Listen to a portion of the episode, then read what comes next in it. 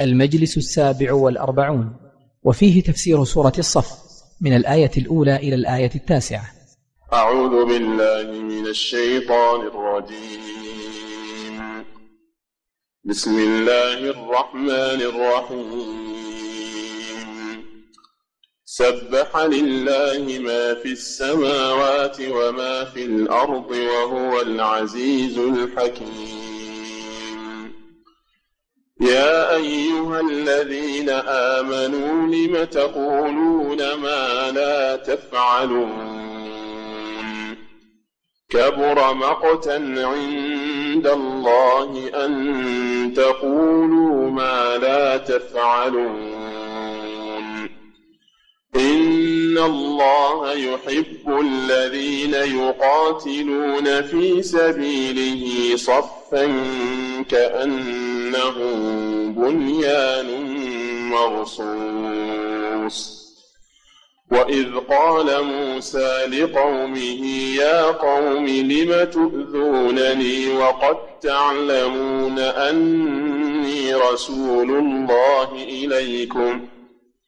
فلما زاغوا أزاغ الله قلوبهم والله لا يهدي القوم الفاسقين وإذ قال عيسى ابن مريم يا بني إسرائيل إني رسول الله إليكم مصدقا لما بين يدي من التوراه ومبشرا برسول يأتي من بعد اسمه أحمد فلما جاءهم بالبينات قالوا هذا سحر مبين بسم الله الرحمن الرحيم الحمد لله رب العالمين والصلاة والسلام على نبينا محمد وعلى آله وأصحابه أجمعين هذه السورة العظيمة تسمى سورة الصف أخذا من قوله تعالى قاتلون في سبيله صفا ومعنى سبح لله كما سبق التسبيح هو التنزيه أي نزه الله سبحانه وتعالى ما في السماوات وما في الأرض من المخلوقات كلها تنزه الله سبحانه وتعالى ناطقها وصامتها كلها تسبح قال سبحانه تسبح له السماوات السبع والأرض ومن فيهن وإن من شيء إلا يسبح بحمده ولكن لا تفقهون تسبيحهم إنه كان حليما غفورا يسبح له السماوات السبع والأرض ومن فيهن المخلوقات كلها تسبح الله السماوات والأرض والجبال كل المخلوقات ما فيه روح وما ليس فيه روح يعني روح حركة وإلا كل شيء فيه روح لكن الروح على قسمين روح حركة وروح نمو روح الحركة هذه المتحركات وروح النمو هذه في النباتات والأشجار كلها تسبح الله سبحانه وتنزهه وتدل على وحدانيته في الخلق والرزق والإحياء والإماتة وتدل على استحقاقه للعبادة دون غيره فيا عجبا كيف يعصى الإله أم كيف يجحده الجاحد وفي كل شيء له آية تدل على أنه واحد تأمل في نبات الأرض وانظر إلى آثار ما صنع المليك عيون من لجين ناظرات بأحداق هي الذهب السبيك على قرب الزبر على قضب الزبرجة ناطقات بأن الله ليس له شريك جميع المخلوقات تسبح الله وتنزهه عن الشرك وعن النقائص والعلو وجاء لفظ سبح بلفظ الماضي وفي بعض السور يسبح بلفظ الحاضر والمستقبل في المضارع وجاء بلفظ الأمر سبح اسم ربك الأعلى فهذا ليشمل جميع الأوقات الماضي والحاضر والمستقبل لا يز... لا يزال التسبيح مستمرا لله جل وعلا مخلوقاته في كل لحظة وفي كل حين وفي كل حالة لا تنفك المخلوقات عن التسبيح لله سبحانه وتعالى سبح لله ما في السماوات ما اسم موصول بمعنى الذي وهو يشمل العقلاء وغير العقلاء ما في السماوات من الملائكة المخلوقات التي لا يعلمها إلا الله وما في الأرض من المخلوقات كلها تسبح الله سبحانه وتعالى إذا ماذا بقي ما في السماوات وما في الأرض ما بقي شيء إلا يسبح وإن من شيء إلا يسبح بحمده ما في السماوات وما في الأرض ثم قال وهو العزيز أي القوي الذي لا يرام سبحانه وتعالى له العزة والقوة والمنعة فهو عزيز بمعنى قوي ومنيع لا أحد يتغلب عليه سبحانه بل هو الغالب القاهر سبحانه هو العزيز الحكيم مع عزته فهو حكيم والحكيم له معنيان حكيم بمعنى محكم أي متقن فهو متقن لمخلوقاته الذي أحسن كل شيء خلقه فهو متقن لمخلوقاته ما فيها من نقص الذي خلق سبع سماوات طباقا سبع سماوات طباقا ما ترى في خلق الرحمن من تفاوت ارجع البصر هل ترى من فطور ثم ارجع البصر كرتين ينقلب اليك البصر خاسئا وهو حسيب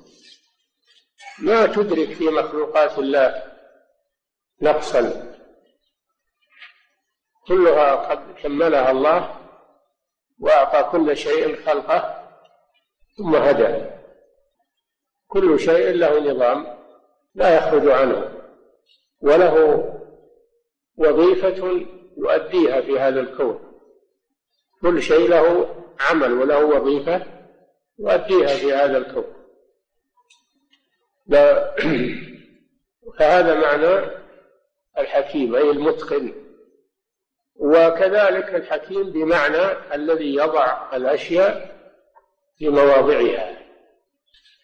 الله جل وعلا وضع كل شيء في موضعه اللائق به فلا يستدرك على الله جل وعلا شيء ولا تدرك العقول أسرار خلقه سبحانه وتعالى ولا تحيط العقول بمخلوقاته وحكمته سبحانه وتعالى ثم انه سبحانه نادى المؤمنين فقال يا ايها الذين امنوا الذين امنوا بالله ورسوله امنوا بالله ورسوله الإيمان الصحيح الشرعي آمنوا بقلوبهم ونطقوا بألسنتهم وعملوا بجوارحهم هذا هو الإيمان بالشريعة قول باللسان واعتقاد بالجنان وعمل بالأركان يزيد بالطاعة وينقص بالعصيان هذا هو الإيمان وأما الإيمان بمعنى التصديق فهذا الإيمان اللغوي الإيمان اللغوي بمعنى التصديق لكن الإيمان الشرعي الحقيقة الشرعية للإيمان هو هذه الأمور يا أيها الذين آمنوا وناداهم بهذا الوصف لأنهم أهل الامتثال لأوامر الله سبحانه فإيمانهم يقتضي أنهم يصغون لنداء الله ويفعلون ما أمرهم به فلهذا ناداهم بهذا الوصف الكريم يا أيها الذين آمنوا لم تقولون ما لا تفعلون لم اللام لام الجر وما استفهامية ما حذفت منها الألف تخفيفا لأن الأصل لما تقولون حذفت الألف تقولون ما لا تفعلون سبب نزول هذه الآية أن جماعة من الصحابة تذاكروا فقالوا لو نعلم أي الأعمال أحب إلى الله لفعلنا فأنزل الله هذه الآية إن الله يحب الذين قاتلون في سبيله صفا كأنهم بنيان مرصوص ولا شك أن القتال مكروه للنفوس كتب عليكم القتال وهو كره لكم وعسى أن تكرهوا شيئا وهو خير لكم وعسى أن تحبوا شيئا وهو شر لكم والله يعلم وأنتم لا تعلمون فلما أمر الله بالقتال شق ذلك على بعض المسلمين وقالوا ربنا لم كتبت علينا القتال لولا أخرتنا إلى أجل قريب قل متاع الدنيا قليل والآخرة خير لمن اتقى ولا تظلمون فتيلا أينما تكونوا يدرككم الموت ولو من غير قتال الموت لا بد منه قاتلت أو لم تقاتل أينما تكونوا أي حيث وجدتم يدرككم الموت ولو كنتم في بروج مشيدة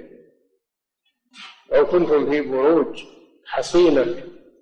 مشيدة قوية دخل عليكم الموت لأنه لا يحجبه شيء فأنت ميت ميت وكونك تموت بسبيل الله خير لك لأن تموت موتا عاديا والشاعر يقول إذا لم يكن من الموت بد فمن العار أن تموت جبانا إذا لم يكن من الموت ود فمن العار أن تموت جبانا إن الله يحب الذين يقاتلون هذا فيها وصف الله جل وعلا بأنه يحب يحب بعض الأشخاص ويحب بعض الأعمال ويكره بعض الأشخاص ويكره بعض الأعمال فالله يحب ويغضب ويكره ويسخط ويمقت من صفات أفعاله سبحانه وتعالى إن الله يحب الذين يقاتلون يقاتلون من؟ يقاتلون الكفار يقاتلون هذه صيغة هذه صيغة مفاعلة يقاتلون فيها اشتراك قاتلون الكفار قاتلون في سبيله ما قال إن الله يحب الذين يقاتلون سته بل قال الذين يقاتلون في سبيله ومن هو الذي يقاتل في سبيل الله بينه النبي صلى الله عليه وسلم بقوله من قاتل لتكون كلمة الله هي العليا فهو في سبيل الله إذا كان هذا مقصودك فهو في سبيل الله أما إن قاتل طمعا في المال أو قاتل حبا للشجاعة أو قاتل رياء هذا ليس في سبيل الله إن الله يحب الذين يقاتلون في سبيله يقاتلون الكفار لأجل نصرة التوحيد وإبطال الشرك بالله عز وجل وقاتلوهم حتى لا تكون فتنة ويكون الدين كله لله فإن, فإن انتهوا إن الله غفور رحيم قاتلون في سبيله صفا قاتلون في سبيله صفا قبل هذه الآية قوله تعالى يا أيها الذين آمنوا لم تقولون ما لا تفعلون لأنهم لما سألوا عن أحب الأعمال إلى الله وبين لهم ذلك كره ذلك بعض الناس ألم يصدقوا في قولهم لو نعلم أي الأعمال أحب إلى الله لفعلناه قال الله جل وعلا لم تقولون ما لا تفعلون تتمنون أن تعرفوا أحب الأعمال فلما بين لكم تقاصرتم ولم تعملوا هذا مقت يبغضه الله سبحانه وتعالى لم تقولون ما لا تفعلون كبر مقتا عند الله والمقت هو البغض ومقتا منصوب على التمييز منصوب على التمييز كبر مقتا أي بغضا وكراهية عند الله ففيه أن الله كما أنه يحب أو يبغض ويمقت كبر مقتا عند الله أن تقولوا ما لا تفعلون وهذا فيه أخذ منه العلماء الوفاء بالعهد بالوعد الوفاء بالوعد فإذا وعدت فإنك يجب عليك الوفاء لأن الله ذم الذين لم يقوا بوعدهم هذا أحد الأقوال في المسألة أن الوعد يجب الوفاء به مطلقا يجب الوفاء به مطلقا إذا كان وعد خير وطاعة فيجب الوفاء به لا تقولن في شيء إذا لم ترد أن تتم الوعد في شيء نعم إن لا بعد نعم فاحشة فاحشة فبلا فابدأ إذا خفت الندم فإذا قلت نعم فاصبر لها بوفاء الوعد إن الخلف ذنب نعم كلمة عظيمة إذا قلت نعم اصبر له بوفاء الوعد إن الخلف ذم هذا قاله شاعر جاهلي والآية جاءت بذلك فمن وعد جب عليه الوفاء دليل هذه الآية وبدليل أن النبي صلى الله عليه وسلم عد الخلف الوعد من صفات المنافقين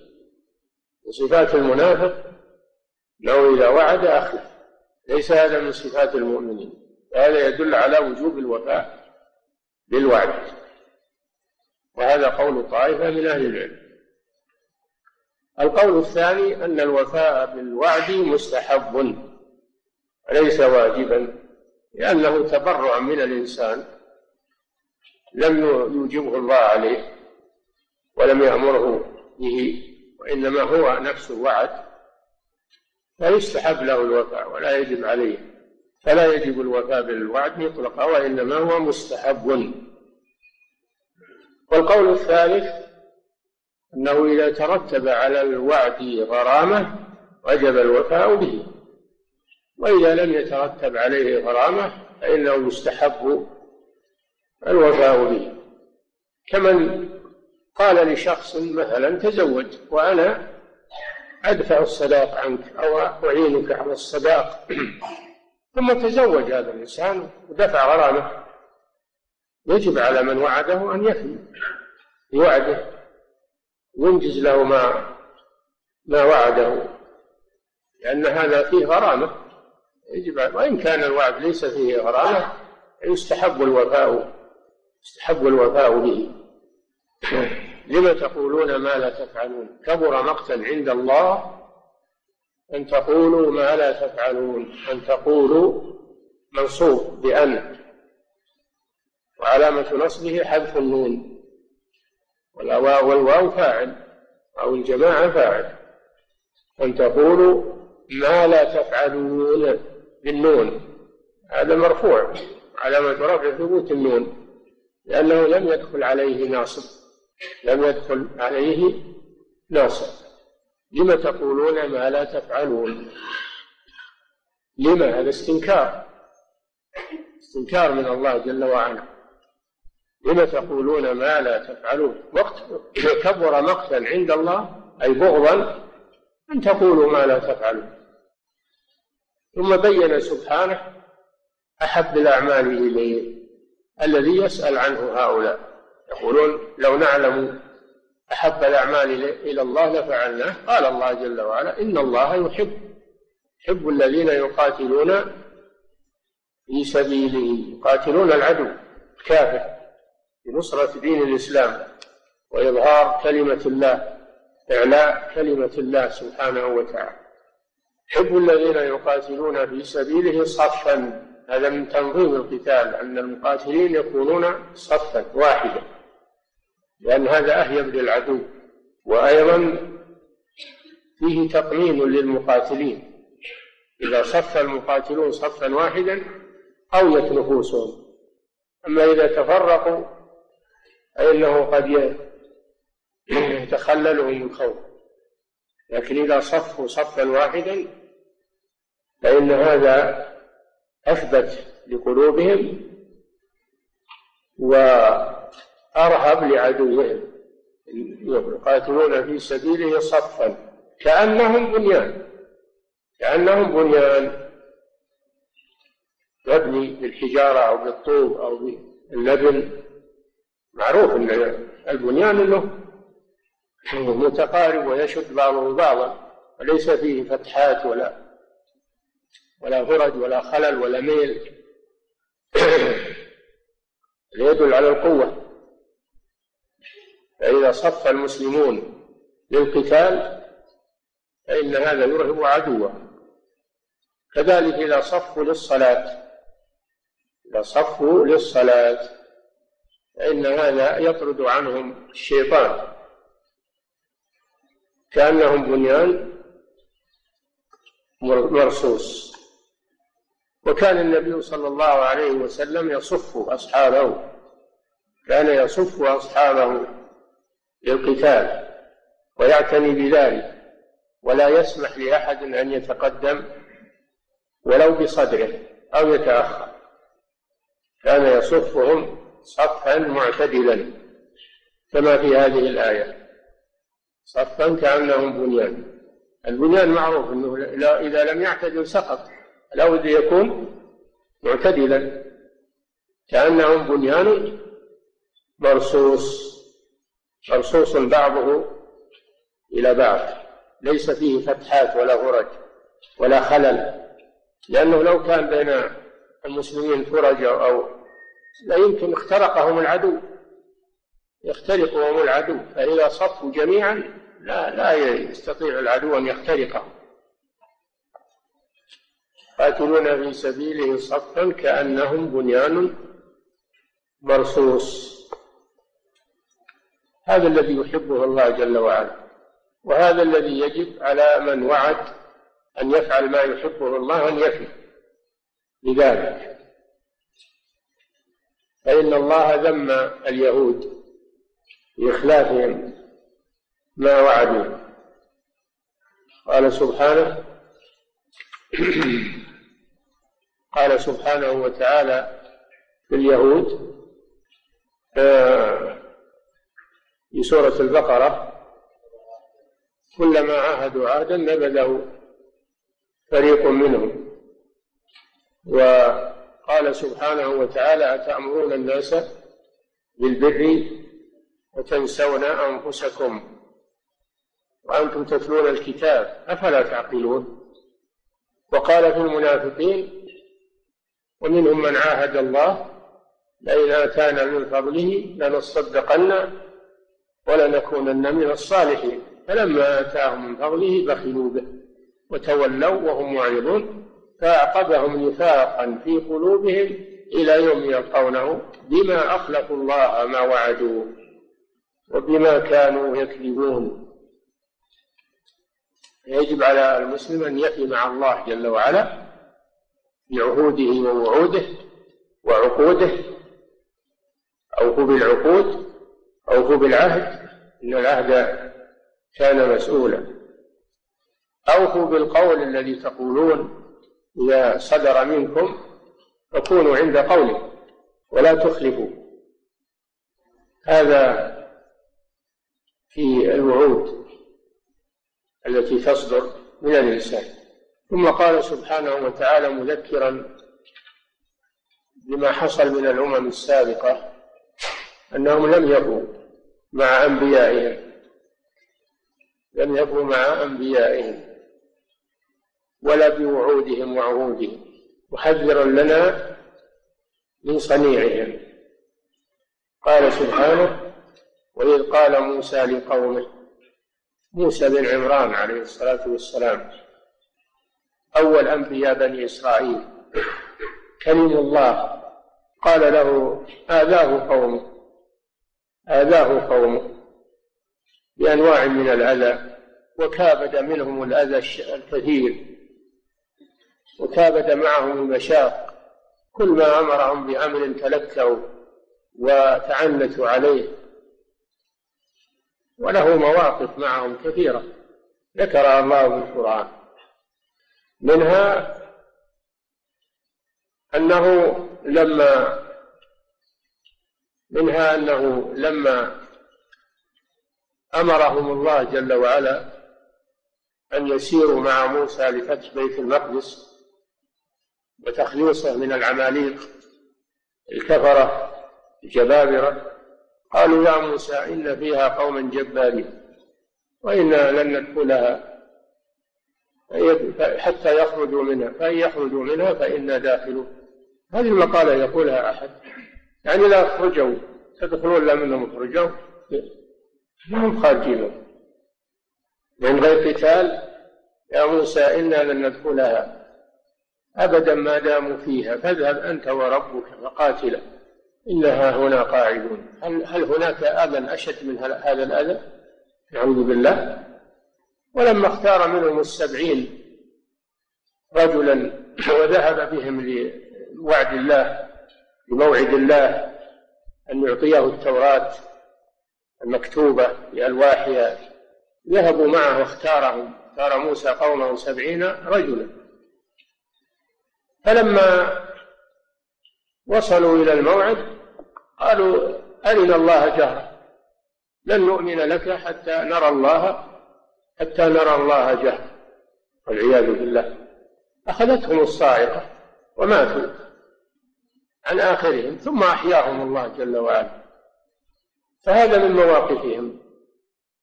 الشنيعة مع موسى عليه الصلاة والسلام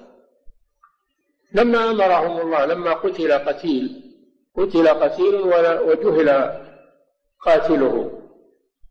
وطالب قومه بالقصاص وهو لا يعلم القاتل أمرهم الله أن يذبحوا بقرة أن يذبحوا بقرة قالوا أتتخذنا هزوا قال أعوذ بالله أن أكون من الجاهلين ثم أخذوا يتعنتون في الأسئلة ما لونها ما ما هي تعنتون في الأسئلة وما ذبحوها إلا في الأخير بعد وما كانوا يفعلون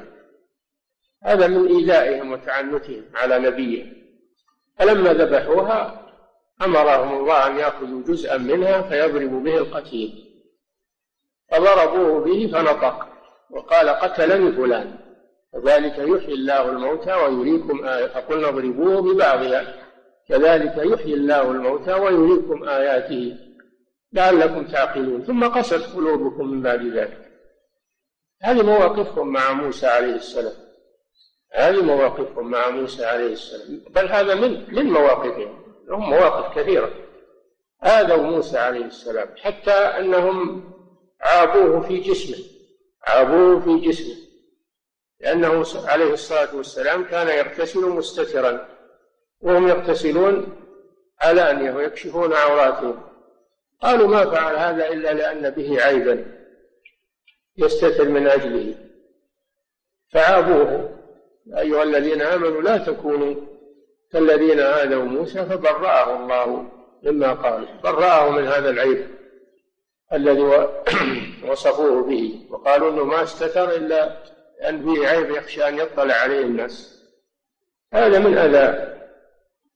قول موسى له واذ قال موسى لقومه يا قوم لم تؤذونني وقد تعلمون وقد تعلمون قد هذه للتحقيق قد تاتي للتحقيق مثل قد قامت الصلاه وتاتي للتقليل مثل قد يجود البخيل هذه للتقليل تأتي للتقليل تأتي للتحقيق قد قامت الصلاة قد تعلمون أني رسول الله أي وقد علمتم أني رسول الله إليكم قد تعلمون أني رسول الله إليكم سأله الله جل وعلا إليه ومع هذا يؤذونه ما المفترض أن الرسول لا يؤذى أنه يوقر ويحترم ويكرم لأنه رسول الله ولا يؤذى بل يطاع ويتبع هذا ويحب غاية المحبة أحب من النفس والولد والوالد والبال والناس أجمعين حب الرسول صلى الله عليه وسلم هم خالفوا هذا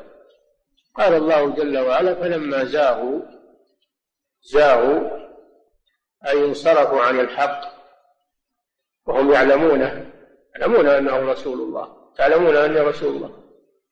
زاغوا عن أوامر موسى عليه السلام انصرفوا عنها الله عاقبهم فأزاغ قلوبهم أزاغها أي صرفها فلا تقبلوا الحق بعد ذلك وهذه عقوبة من الله أن كل من عرف الحق وتركه رغبة عنه فإنه يعاقب في قلبه والعياذ بالله ونقلب أفئدتهم وأبصارهم كما لم يؤمنوا به أول مرة قال تعالى فليخشى الذين يخالفون عن أمره أن تصيبهم فتنة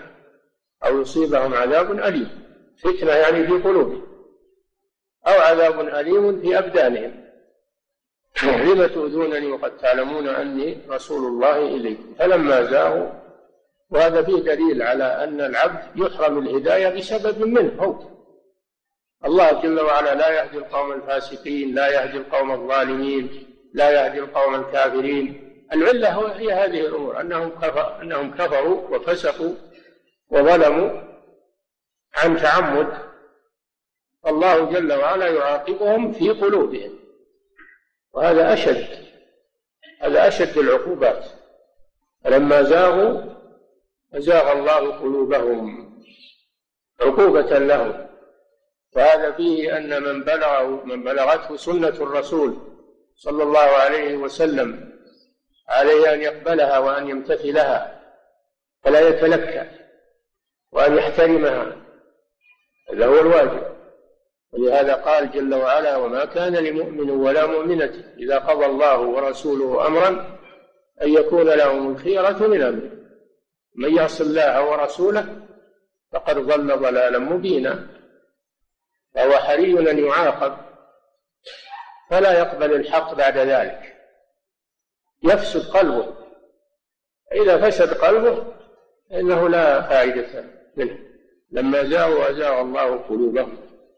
والله لا يهدي القوم الظالمين شوف لما زاغوا أزاغ الله قلوبهم السبب من عندهم هم والله لا يهدي القوم الظالمين السبب الظلم سبب عدم هداية الله لهم الظلم فهذه عقوبة من الله جل وعلا الظلم سبب لمنع الهداية والزيغ عن الحق والانصراف عن الحق سبب للضلال وعدم الهداية وإذا ما أنزلت سورة نظر بعضهم إلى بعض هل يراكم من أحد ثم انصرفوا صرف الله قلوبهم لأنهم قوم لا يفقهون صرف الله قلوبهم لما انصرفوا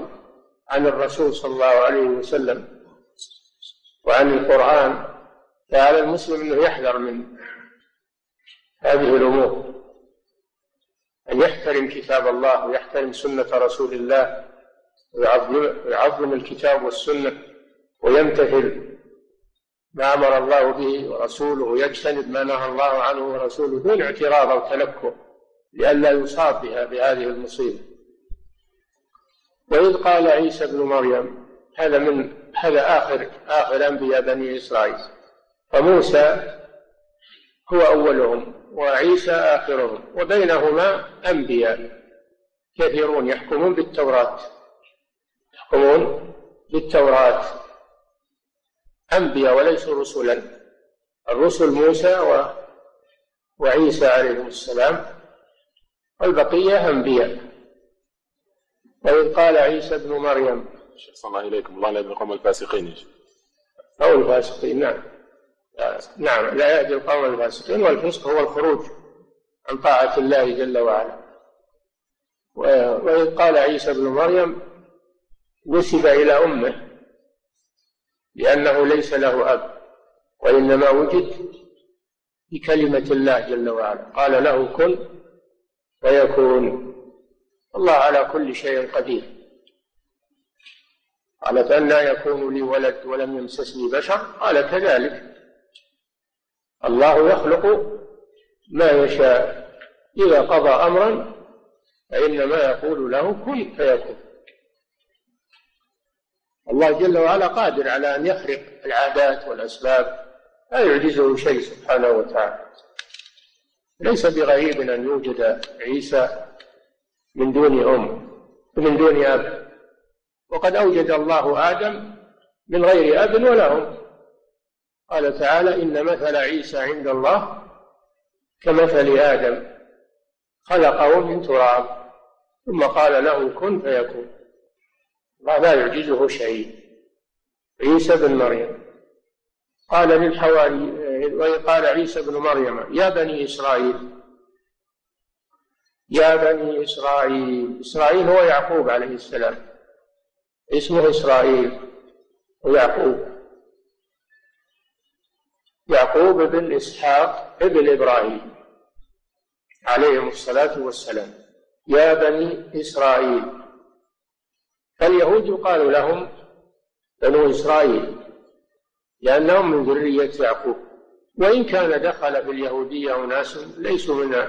من اليهود أصلا إنما تهودوا وهم ليسوا من بني إسرائيل لكن الغالب أن أن اليهود من بني إسرائيل يا بني إسرائيل إني رسول الله إليكم يخبرهم أن الله أرسله إليهم مصدقا لما بين يدي من التوراة حال منصوب على الحال حالة كونه مصدقا أرسله مصدقا لما بين يديه أي ما سبقه من التوراة وهي الكتاب الذي أنزله الله على موسى عليه السلام وهو كتاب عظيم كتاب التوراة كتاب عظيم إنا أنزلنا التوراة فيها هدى ونور يحكم بها النبيون الذين أسلموا للذين هادوا والربانيون والأحبار بما استحضروا من كتاب الله وكانوا عليه شهداء التوراة كتاب عظيم مصدقا لما بين يدي من التوراة ما معنى مصدقا لما بين يدي من التوراة أي أنه يعمل بالتوراة جاء على وفق ما في التوراة ومن علامات صدق الرسول أنه يسير على سيرة من قبله من الرسل يسير على من من علامات النبوة من دلائل النبوة أن الرسول يأتي بما بما كان عليه من قبله من الرسل ولا يخالفهم في أمور العقيدة أمور التوحيد أما الشريعة فقد تختلف ينسخ الله ما يشاء سبحانه ويشرع ما يشاء صدقا لما بين يدي من التوراة أي عاملا بالتوراة التي بأيديكم تؤمنون بها وقيل معناه مصدقا لما بين يدي من التوراة أن وصف عيسى عليه السلام مذكور في التوراة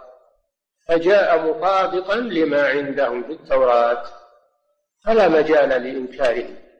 فهو مثبت في التوراة التي بأيديهم مصدقا لما بين يدي من التوراة التوراة هي كتاب موسى والإنجيل هو كتاب عيسى عليه السلام والزبور هو كتاب داود هو كتاب داود صحف إبراهيم الله ذكر لنا أسماء بعض الكتب فنؤمن بها بأعيانها وما لم يذكر الله اسمه نؤمن به جملة فنؤمن أن لله كتبا كثيرة منها ما سمى الله لنا فنؤمن به باسمه وعينه وما لم يسمه نؤمن به جملة نؤمن بكتب الله سبحانه وتعالى مصدقا لما بين يدي من التوراة ومبشرا برسول يأتي من بعده اسمه أحمد فهو مصدق لمن مضى ومبشر لمن ياتي وهكذا الرسل عليهم الصلاه والسلام يتبع متاخرهم متقدمهم ويبشر اولهم باخره يبشر متقدمهم بمتاخرهم ويتبع متاخرهم متقدمهم سلسله واحده هذا هذا شان الرسل عليهم الصلاه والسلام مبشرا برسول ياتي من بعدي من بعد عيسى من هو الذي بعد عيسى هو محمد صلى الله عليه وسلم اسمه احمد ذكره باسمه بشرا برسول ياتي من بعدي اسمه احمد هذا من اسماء نبينا محمد صلى الله عليه وسلم احمد ومحمد وله اسماء غير ذلك له اسماء الماحي والحاشر والعاقب له أسماء كثيرة ذكرها ابن القيم في جلاء الأفهام الصلاة والسلام على خير الأنام بشرا برسول يأتي من بعده اسمه أحمد سمي أحمد لكثرة محامده كثرة حمده لله وكثرة حمد الناس له الثناء عليه فهو أحمد بمعنى حامد وأحمد بمعنى محمود من بعده اسمه أحمد فلما جاءهم بالبينات جاءهم احمد رسول الله بالبينات جاء اليهود والنصارى بالبينات وهم يعرفونه كما يعرفون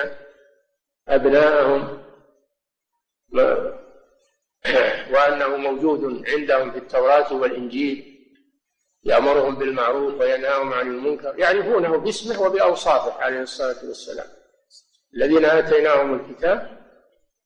يعرفونهم كما يعرفون أبناءهم النبي الأمي الذي يجدونه مكتوبا عندهم في التوراة والإنجيل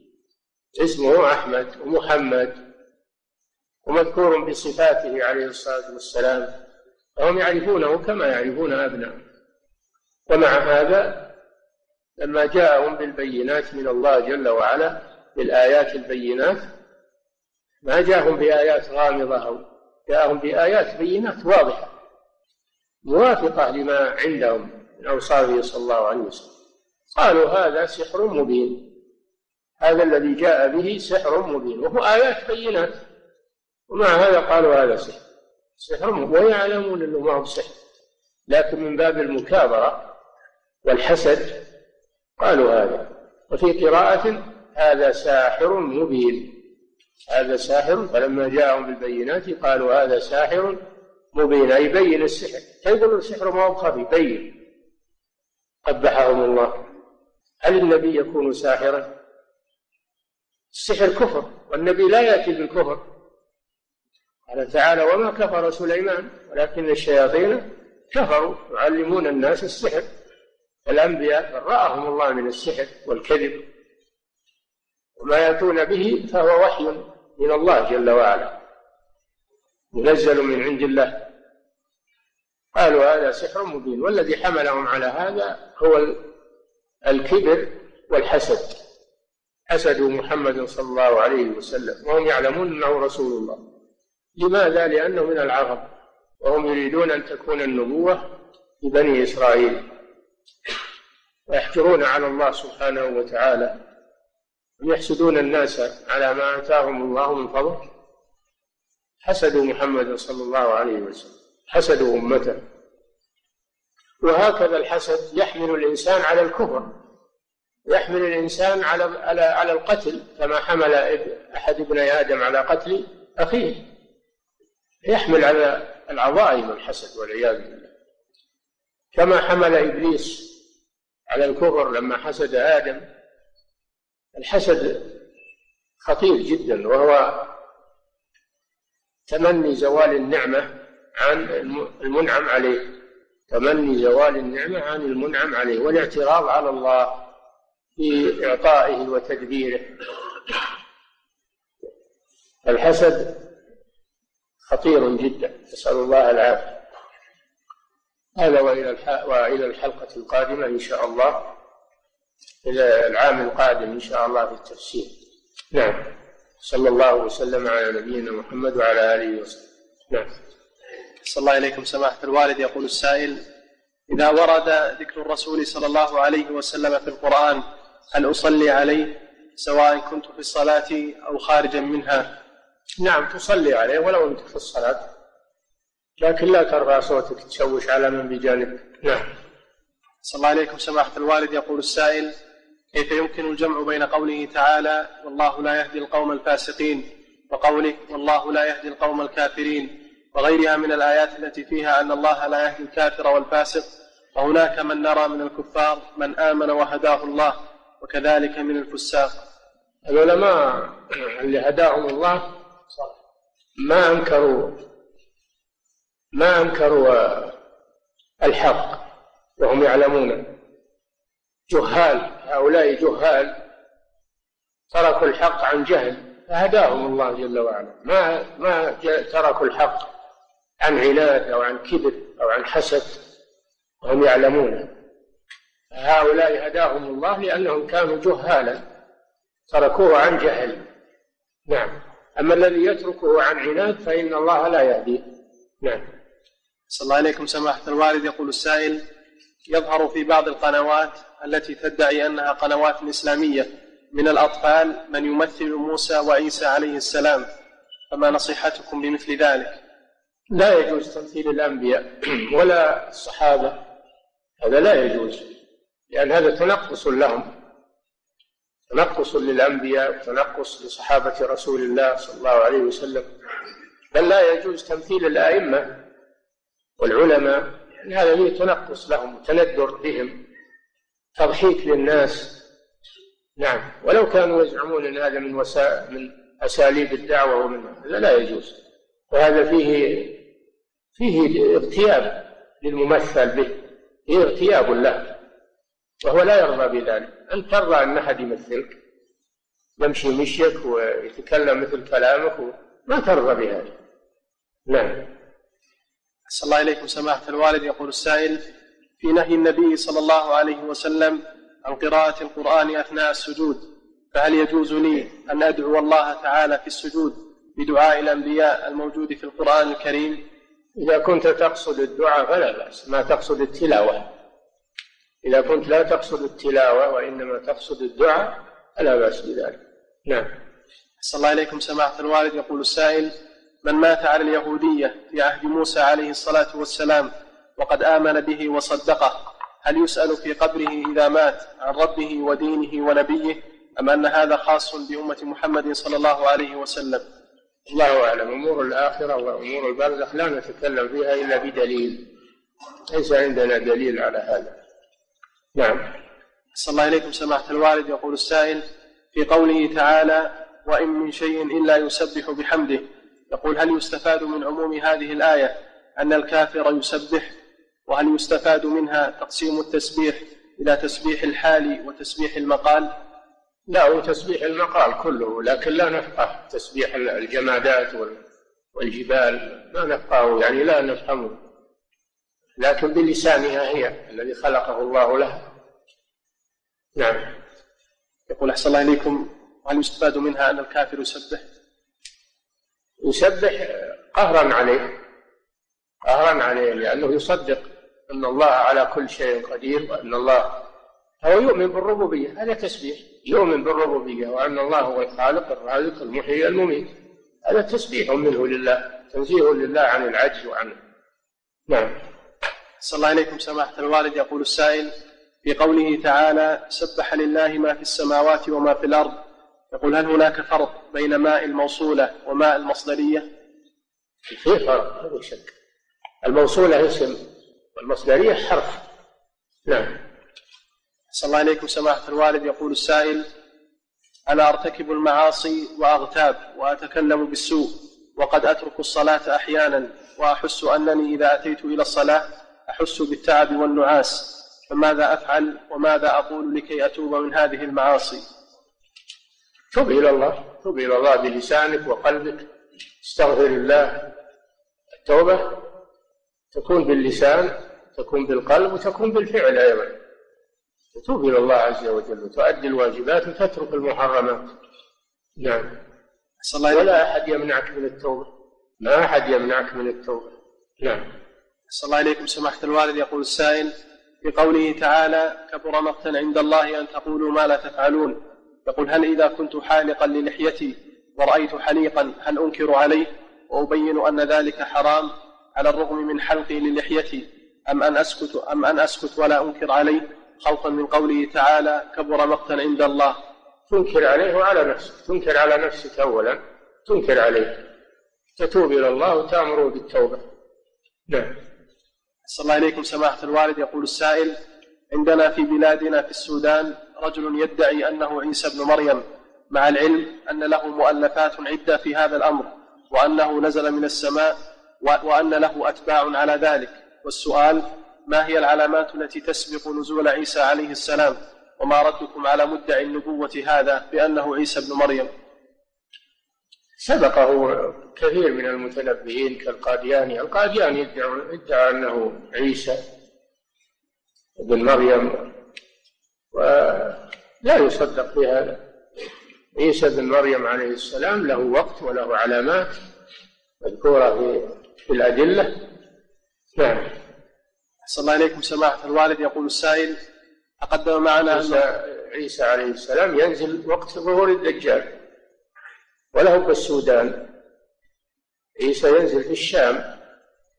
ويقتل الدجال هل هذا قتل الدجال ونزل في الشام نعم أحسن الله إليكم سماحة الوالد يقول السائل إن الله تعالى يحب أن يكون المسلمين صفا واحدا في كل نعم. جهد يقول أحسن الله إليكم إن الله تعالى يحب أن يكون المسلمين صفا واحدا يكون المسلمين يصلح لهم المسلمين كذا ثم طلبت علم نعم يقول إن الله تعالى يحب أن يكون المسلمون صفا واحدا في كل شؤونهم في نعم. القتال والصلاة وغيرها وكثير من المصلين يتركون فرجا في الصف فما حكم ذلك حرام انه يترك فرج في الصف لا يجوز لازم يتراص الصف لهذا ان النبي صلى الله عليه وسلم امر بالتراص ونهى عن ترك الخلل في الصفوف لانه تخلل منه الشيطان هذا حرام ولا يجوز نعم صلى الله عليكم سماحة الوالد يقول السائل كيف يكون الوفاء بالوعد مستحبا مع أنه قد ورد أن عدم الوفاء بالوعد بصفات المنافقين كما في حديث وإذا وعد أخلف فما هو الراجح في ذلك صفات المنافقين منها شيء مكروه ومنها شيء محرم يبقى على حد سواء نعم أحسن الله إليكم سماحة الوالد يقول السائل ما الحكم في سؤال الحي ميتا أن يدعو الله تعالى له بأن يقول الحي للميت ادعو الله تعالى لي هذا شرك لأن سؤال ما لا يقدر عليه إلا الله شرك والميت لا يقدر على الدعاء أن تطلب منه شيئا لا يقدر عليه نعم صلى الله عليكم سماحة الوالد يقول السائل في بلادنا الحكومة تسمح للنصارى بقتل المسلمين في إحدى الجزر وتمنع المسلمين من الذهاب إلى تلك الجزيرة لنصرة المسلمين فما الحكم في ذهابهم لنصرة إخوانهم من أيدي النصارى إذا كانوا يستطيعون الذهاب إلى نصرة إخوانهم يجب عليهم ذلك ما إذا كانوا لا يستطيعون فهم معذورون نعم لكن عليهم بالدعاء بالنصر والفرج من الله سبحانه وتعالى لا يكلف الله نفسا إلا وسعها نعم صلى الله إليكم سماحة الوالد يقول السائل في قوله تعالى الذين آمنوا يقاتلون في سبيل الله والذين كفروا يقاتلون في سبيل الطاغوت يقول ما المراد بالآية الكريمة وكيف نفرق بين القتال الشرعي والقتال المحرم هذا فرق بينه الرسول صلى الله عليه وسلم لما سئل من الذي يقاتل في سبيل الله قال من من قاتل لتكون كلمة الله هي العليا فهو في سبيل الله هذا فاصل هذا جواب فاصل جامع نعم صلى الله إليكم سماحة الوالد يقول السائل هل إذا تشهد الإنسان بالشهادتين ولكنه لا يصلي ولا يصوم ولا يزكي فهل يكون مسلما؟ لا إذا ترك الصلاة ترك الأعمال واقتصر على الشهادتين فقط فهذا لا يكون مسلما حتى يأتي بالأعمال خصوصا الصلاة لأن ترك الصلاة متعمدا كفر كفر مخرج من المله كذلك ترك الأعمال ما يعمل شيء أبد وإنما يكتفي بالشهادتين وهو يقدر على العمل هذا ليس بمسلم نعم صلى الله عليكم سماحة الوالد يقول السائل هل نبي الله موسى عليه السلام يكون أخ لمريم ابنة عمران؟ لا لا بينهم وقت طويل هذا عمران غير عمران أبي موسى لكن بعضهم يقول يشبه عليه قوله تعالى يا أخت هارون مريم أخت هارون وهارون هذا غير هارون أخي موسى هارون هذا في في وقتها نعم بينهم وقت طويل نعم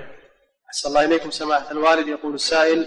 إذا قرأ الإمام قوله تعالى سبح اسم ربك الأعلى هل يقول المأموم حينئذ سبحان ربي الأعلى وهو في الصلاة المفروضة؟ النبي صلى الله عليه وسلم بين ما يقال فيه سبحان ربي الأعلى في السجود قال اجعلوها في سجودكم ولما نزل قوله سبح باسم ربك العظيم قال اجعلوها في في ركوعكم هذا محل التسبيح نعم صلى الله عليكم سماحة الوالد ردتنا أسئلة كثيرة يقول فيها أصحابها نحن مجموعة من خارج المملكة ونسكن في قرى بعيدة وبعضنا طلاب منح وعلى وشك التخرج والسفر إلى البلاد وقد لا نعود إلى المملكة ونأمل من فضيلتكم إنهاء كتاب الفرقان في أي وقت شئتم إما غدا أو بعده وذلك لنحمل هذا الشرح إلى بلادنا وهذا الكتاب العظيم نحمله كاملا لبلادنا نأمل تكرمكم بالنظر في ذلك هذا ما لا يستطاع فلا نستطيع أن نكمله وما بقي إلا درس واحد وما بقي له شيء القرآن ما هو متكرر خلاص إلى العام القادم إن شاء الله آه، تعذروننا من هذا وبالإمكان أنكم توصون أحد إخوانكم يسجل العام القادم إذا ما تأتون توصون من يجيب لكم الأشرطة إن شاء الله نعم أحسن الله إليكم سماحة الوالد يقول السائل كيف يمكن الجمع بين الحديث الذي رواه البخاري وفيه أنه صلى الله عليه وسلم مر بامرأة عند قبر تبكي صبيا لها فقال لها عليه الصلاة والسلام اتق الله واصبري والحديث الذي رواه الترمذي والذي فيه لعن الله زوارات القبور وهل الخلاف في زيارة المرأة للقبور معتبر؟ حديث انه مر على امرأة عند قبر هذا في أول الإسلام ثم نسخ بعد ذلك زيارة النساء للقبور فمحمول على النسخ نعم أحسن الله إليكم سماحة الوالد يقول السائل ورد في تفسير البغوي عند قوله تعالى الرحمن على العرش استوى قال رحمه الله قال مقاتل استقر وقال أبو عبيدة صعد وقالت المعتزلة استولى والسؤال هل مقاتل وأبو عبيدة قال استقر وصعد أي بكيفية لا نعم. استقر وصعد بلا كيفية ما نعرف الكيفية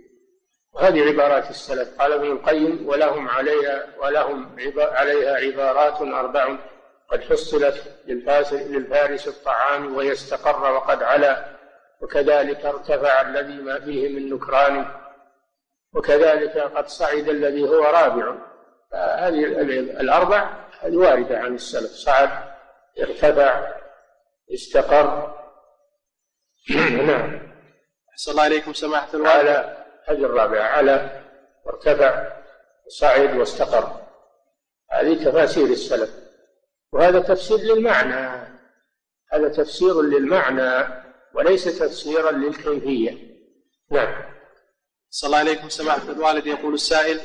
جاء في درس الأمس أثر أثر عن عمر بن عبد العزيز آه عن عمر عن عمر بن عبد العزيز انتبه نعم قوله إذا رأيت قوما يتناجون يتناجون في دينهم بشيء دون العامة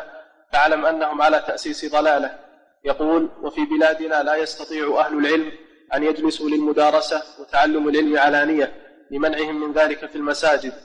فيجلس في بيت أحدهم للمدارسة وتعلم العلم الشرعي هذا أجبنا عنه أمس هذا ورد أمس وأجبنا عنه قلنا إذا ما منعوا من المساجد ومن العلانية لا مانع أنهم يجلسون في بيت إلا إذا كان عليهم متابعة ويخشى عليهم ولا يجتمعون ولا في البيت لكن يتدارسونه في لقاءاتهم حيث سنح لهم لقاء في أي مكان اتقوا الله ما استطعتم نعم صلى الله عليكم سماحة الوالد تقول السائلة هل يجوز للحائض أن تحمل جزء عما فقط واليوم الحمد لله الاتصال بالجوال بالتلفون كان أنه يكونوا متفرقين ويكون بينهم اتصال نعم في العلم ومسائل العلم نعم صلى الله عليكم سماحة الوالد يقول السائل تقول المرأة هل يجوز هل يجوز للحائض أن تحمل جزء عما فقط لا, لا ولا شيء من القرآن ولا سورة واحدة ما تحمل شيء من القرآن مباشرة أو تلمسه مباشرة أما من من وراء حائل فلا مانع نعم صلى الله عليكم سماحة الوالد يقول السائل ما هي الكتب التي تنصحنا بقراءتها وجردها في الإجازة الصيفية ننصح بقراءة ما يقوي دراستكم في الكلية إن كان باق عليكم شيء ما كملتموه تكملونه إن كان في شرح متوسع لدروسكم طالعونه الشيء اللي حول دراستكم لأجل يعينكم على فهم المقررات نعم أحسن الله إليكم سماحة الوالد يقول السائل من المتقرر أن من ترك صلاة مكتوبة متعمدا إلى أن خرج وقتها فهو كافر والسؤال أحيانا يغلبني النوم فأقوم قبل خروج الوقت ولكني أقول سأقوم بعد قليل فلا ألبث إلا والوقت قد خرج ثم إني أصبحت بعد ذلك أتهم نفسي بأنني كافر وهكذا بعض الناس الذين ناصحتهم وأخبرتهم بالحكم إذا تعمدوا إخراجها يقع في نفسي تكفيرهم لأنهم يعلمون ذلك أنت لم تتعمد وهم ما تعمدوا لكن غلبهم النوم أو يغالبهم النوم فأنتم الحمد لله لم تتعمدوا ولكن تجعل عندك شيء يوقظك للصلاة منبه يوقظك للصلاة أو توصي من يوقظك للصلاة ممن حولك إذا اتقيت الله يسر الله لك وعزمت على الصلاة يسر الله لك ما يعينك نعم صلى الله إليكم سماحة الوالد يقول السائل أنا صاحب شركة واحتجت إلى معدات للمصنع فعقدت بيني وبينهم صفقة أن يحضروا أن يحضروا لي هذه المعدات هل إذا أحضروا لي هذه المعدات يلزمني أن أشتريها وكيف أشتريها وهم بائعوا ما ليس يملكون هذا وعد وهذا ما هو ما هو بيع ما هو بعقد بيع هذا وعد وعدوك يحضروا لك آه، العينات فإذا صلحت لك تشتريها عندما تعاينها تشتريها أما ما سبق فهو مجرد وعد ولا يلزم أحد أحد نعم أحسن الله إليكم سماحة الوالد يقول السائل المرأة التي توفي زوجها ما هو المشروع لها في لباسها وهل يجوز له وهل يجوز لها ان تستخدم الصابون او الشامبو وهل ترد على الهاتف؟ ترد على الهاتف بالكلام الذي تحتاج اليه وليس فيه ممازحه او او ما يسمونه بالمغازله الكلام العادي الذي ليس فيه فتنه ترد لا باس تلبس من الملابس ما ليس فيه زينه الملابس التي ليس فيها زينة ولا يتعين لون معين تلبس ما يصلح لها لكن ليس فيه ليس فيه زينة هذا ما تلبسه من الملابس نعم صلى الله إليكم سماحة الوالد يقول السائل يوجد في الحي عندنا عمال غير مسلمين وينتفعون من دورات المياه التابعة للمسجد فهل أمكنهم بصفتي إماما للمسجد أم أمنعهم وهل الماء وقف للجميع أم أنه وقف لمن يصلي في المسجد فقط لا مانع من ذلك إذا احتاجوا إنهم يتنظفون أو أو يتبولون إذا احتاجوا ما في مانع ما دام أنه ما هو داخل المسجد وإنما هو خارج المسجد وعلى الشارع هذا من الإحسان نعم يعني. صلى الله عليكم سماحة الوالد يقول السائل رجل زنى بامرأة وحملت منه ثم تزوجها قبل وضع الحمل هل هذا العقد صحيح؟ نعم يقول أحسن الله إليكم رجل زنى بامرأة وحملت منه ثم تزوجها قبل وضع الحمل فهل هذا العقد صحيح؟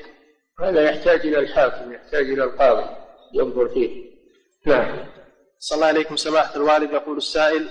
هل يصح السلم في الذهب وهل يصح أن أعطي رجلا عشرة آلاف على أن يردها لي بعد سنة ألف جرام من الذهب بيع الذهب بالذهب أو الفضة بالفضة أو العكس ذهب بفضة أو فضة بذهب لازم من التقابض إذا اتحد الجنس لازم من التقابض والتساوي في الميزان وإذا اختلف الجنس ذهب بفضة فلا بد من التقابض ويجوز التفاضل هذا يسمى الصرف ولا ما في تأجيل ما يجوز التأجيل مطلقا نعم صلى الله إليكم سماحة الوالد يقول السائل سمعت من أحد المفتين أن الزواج بنية الطلاق جائز وأنه رأي الجمهور ولم يخالف في ذلك إلا الأوزاعي رحمه الله فهل هذه الفتوى صحيحة؟ نعم هو زواج المستكمل لأركانه وشروطه في العقد زواج صحيح ولكن نية الطلاق هذه تعكر عليه لأن هذا ما لا يحصل به مقاصد الزواج زواج يراد للاستدامة وللنسل ولي إنما هذا مؤقت ما يحصل به ويشبه أيضا المتعة متعة النساء عند الروابط هذا من ناحية لكن الآن كما تعلمون يسمون زواج المصيف وزواج يروحون يتزوج كل ليلة عند وحده ولا ولا ي... ربما انهم في زوجه واحد قبله في الليله الماضيه لانهم يدورون الفلوس اهل تلك البلاد يدورون الفلوس وهؤلاء يدورون الشهوه هذا تلاعب بالنكاح وتلاعب بالزواج ولا اظن احد من اهل العلم يجيز هذا التلاعب ابدا نعم صلى الله عليكم سماحة الوالد يقول السائل إذا جئت إلى الدرس بين صلاة العصر وصلاة المغرب هل أجلس مباشرة من دون أن أصلي ركعتين لنهي النبي صلى الله عليه وسلم عن الصلاة في هذا الوقت وهل إذا داومت على ذلك يكون علي شيء إذا كان الوقت متسعا للصلاة فهذا محل خلاف محل خلاف إن جلست أنت